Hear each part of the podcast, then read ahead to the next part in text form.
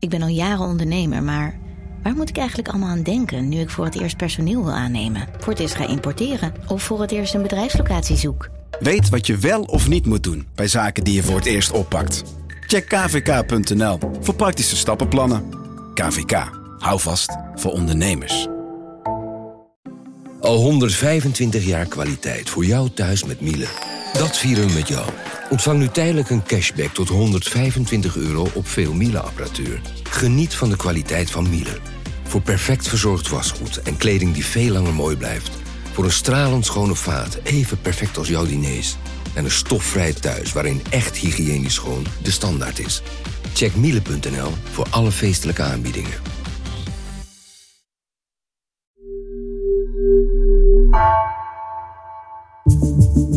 De redactie van NRC het verhaal van vandaag. Mijn naam is Gabriella Ader.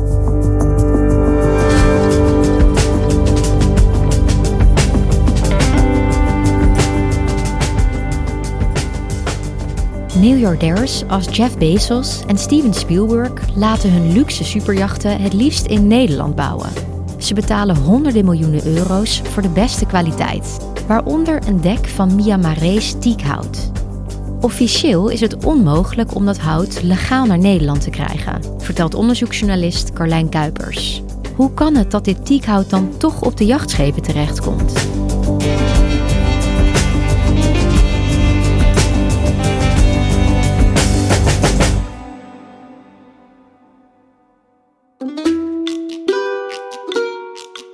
Jeff Bezos, Steven Spielberg, recentelijk Bill Gates. Ze kwamen allemaal naar Nederland om hier hun luxe jacht te laten bouwen. Nederland heeft een enorme status op het gebied van jachtbouw. Miljardairs uit Rusland en Saoedi-Arabië die komen allemaal hier naartoe omdat, omdat ze hier hun speciale grote jacht willen laten bouwen. En die miljardairs die komen naar Nederland omdat we zo'n enorm lange geschiedenis van scheepsbouw hebben. Een enorm vakmanschap waar van vader op zoon generaties lang al die precieze kennis en de, de kunde is, is doorgegeven van hoe je nou een, een heel goed, mooi schip bouwt. De jachten van Jeff Bezos en Steven Spielberg zijn gebouwd in Alblasserdam. En die jachten zijn echt een toppunt van luxe. Ze hebben meerdere zwembaden aan boord, jacuzzi's, eigen schepen waar het personeel op moet slapen. En ze hebben een helikopterdek, loungebars. Het is echt de top van de top. En daarnaast geldt, de boten moeten echt van het aller, allerbeste materiaal zijn. Dat betekent dat ze een scheepsdek willen dat van het beste teakhout ter wereld is. En dat hout, dat komt uit Myanmar. Het probleem is, dat hout uit Myanmar is eigenlijk niet op een legale manier hier te krijgen. Maar dat betekent niet dat die scheepsbouwers willen afstappen van teak uit Myanmar. Dus het hout is eigenlijk niet legaal te krijgen, maar zij willen er geen afscheid van nemen. En dat zorgt voor een enorm probleem natuurlijk. Dus samen met mijn collega Hanneke Shin Afo ben ik in die teakhandel gedoken. Dat was onderdeel van het project Deforestation Inc. van het Internationaal Consortium van Onderzoeksjournalisten, waar wij eh, onderdeel van uitmaken. We deden eigenlijk onderzoek naar hoe dat teakhout uit Myanmar, ondanks het feit dat het eigenlijk niet legaal kan, toch hier terechtkomt in de jachtwereld. En we kwamen erachter dat achter die luxe jachtbouw een wereld schuil gaat van loesje houthandelaars die steeds ontoegankelijker en crimineler wordt.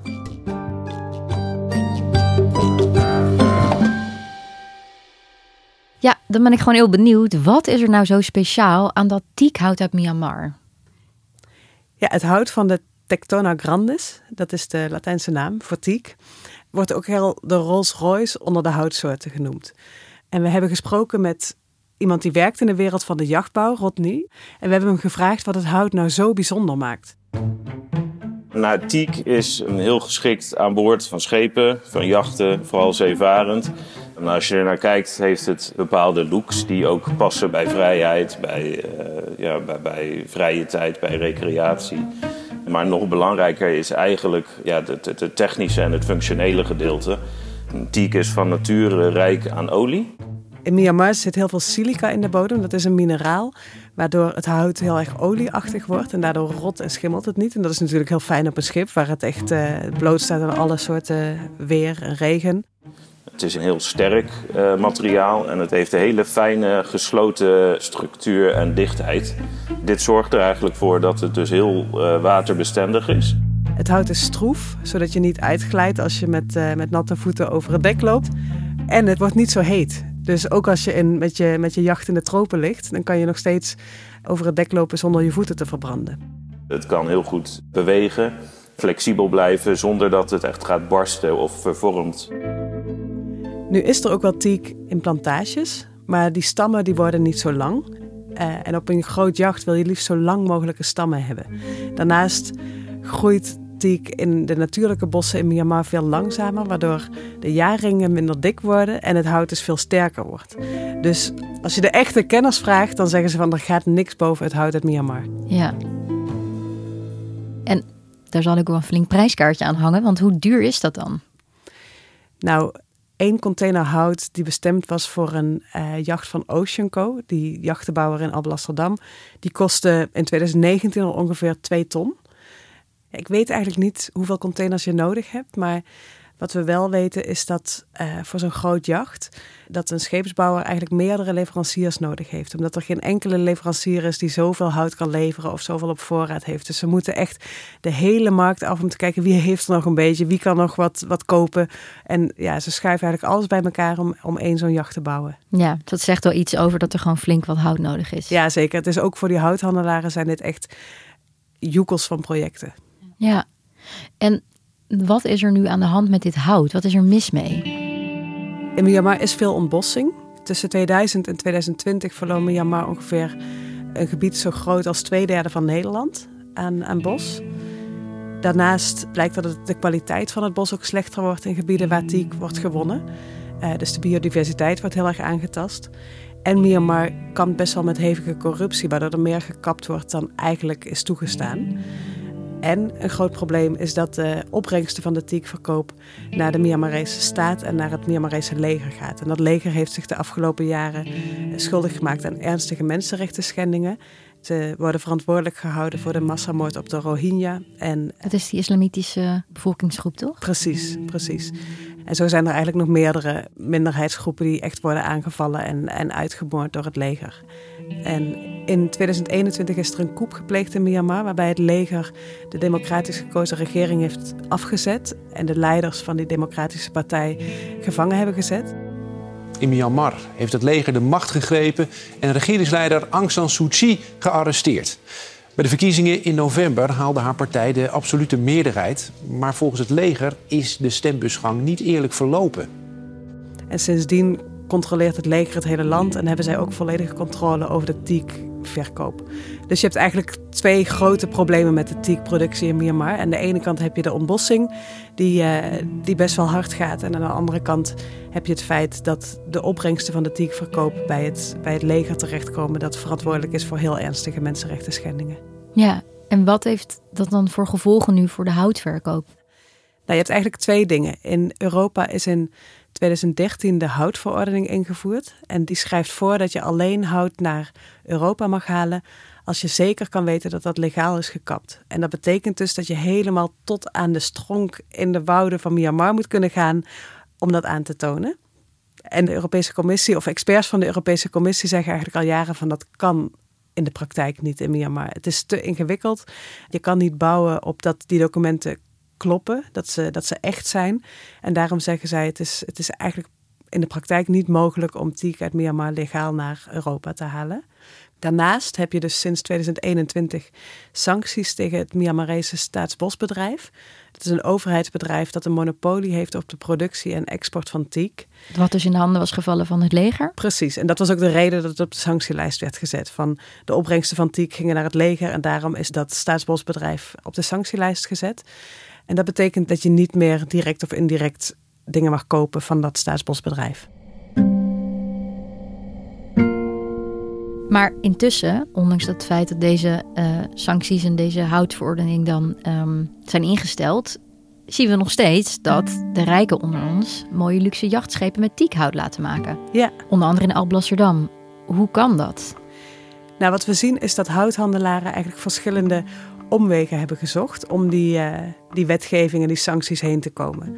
Dus mijn collega Hanneke en ik hebben bijvoorbeeld WhatsApp-berichten gezien van een Indiase handelaar. Die zei: Ik heb teak uit Myanmar en ik kan ervoor zorgen dat we het gewoon als teak uit Cameroen in de boeken zetten. En ik kan alle papieren leveren en dan komt het zo door de douane heen in de VS of in Europa.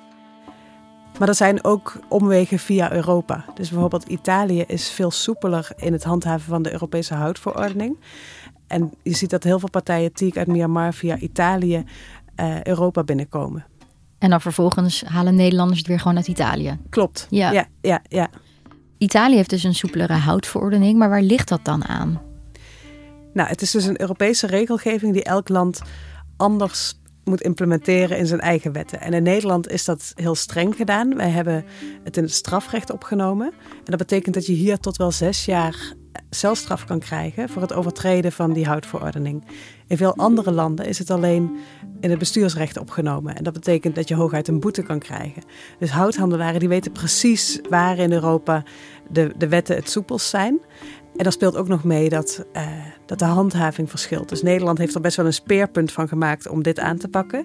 En collega's van ons in Italië die spraken een politieman daar en die zei van ja, milieucriminaliteit is ook allemaal niet zo erg. Dus er zit heel veel verschil in de wetgeving en in de handhaving.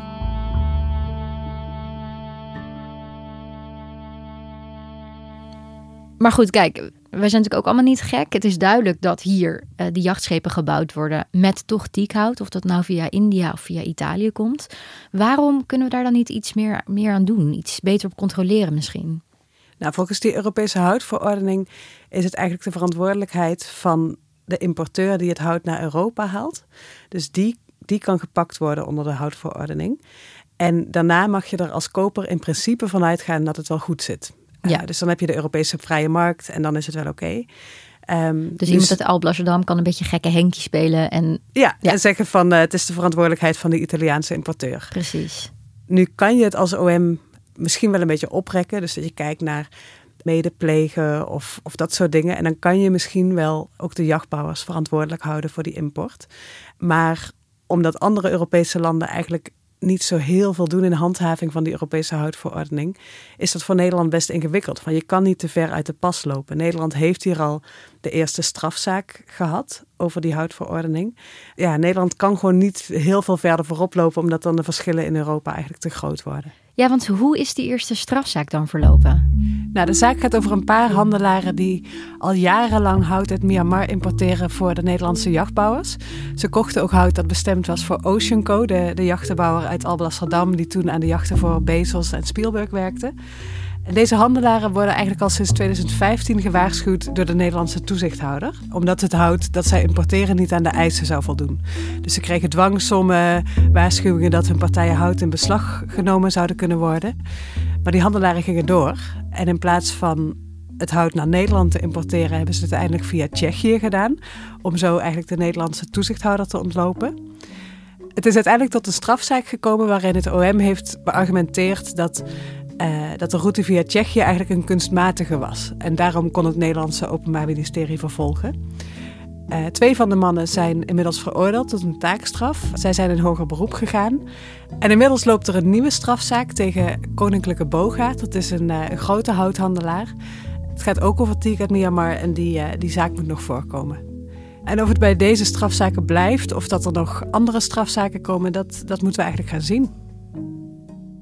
En hoe zit het dan met de jachteigenaren zelf? Dus een uh, Jeff Bezos of een Steven Spielberg of Bill Gates noemde je net. Ja. Die hebben toch dan ook een soort verantwoordelijkheid?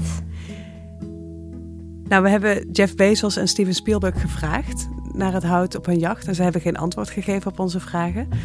Ik weet ook niet of zij het weten. Het kan best dat zij een, uh, een adviseur hebben die, die voor hen de bouw van het schip regelt. En dat die denkt van dat Tiek uit Myanmar is het beste. En dat, dat Bezos of Spielberg niet wordt verteld dat dat Tiek uit Myanmar op een schip ligt. Maar dat, dat weten we dus eigenlijk niet zo goed.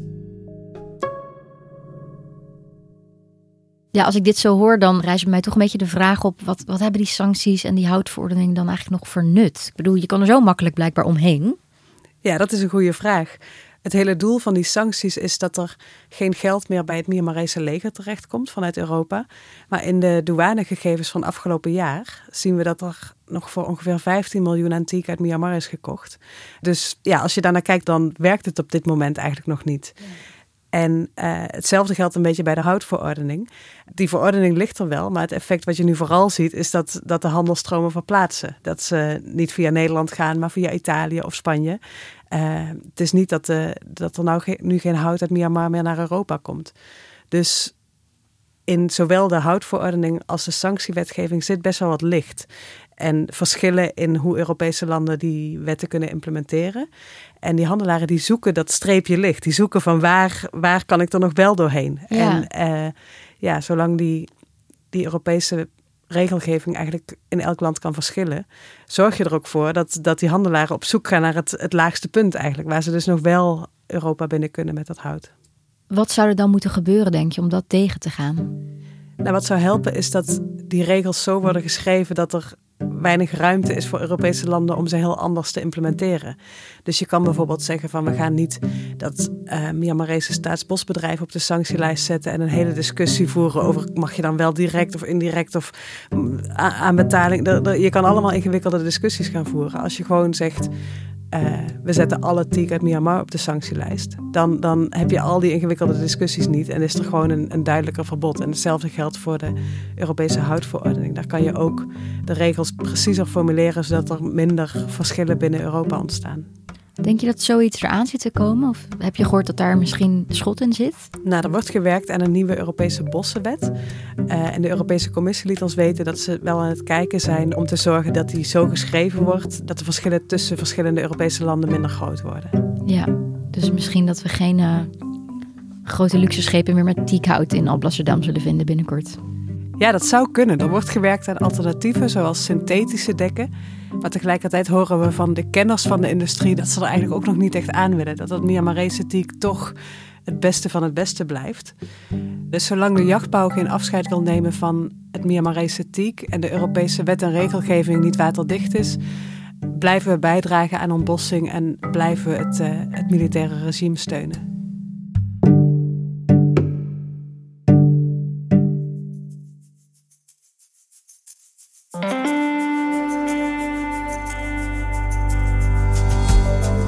Je luisterde naar vandaag, een podcast van NRC. Eén verhaal, elke dag. Deze aflevering werd gemaakt door Mila Marie Bleeksma en Bas van Win. Coördinatie door Henk Ruigrok van de Werven. Dit was vandaag, morgen weer.